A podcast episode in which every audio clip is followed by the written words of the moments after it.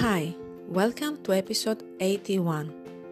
Too often we underestimate the power of a touch, a smile, a kind word, an honest compliment, or the smallest act of kindness, all of which have the potential to turn a life around.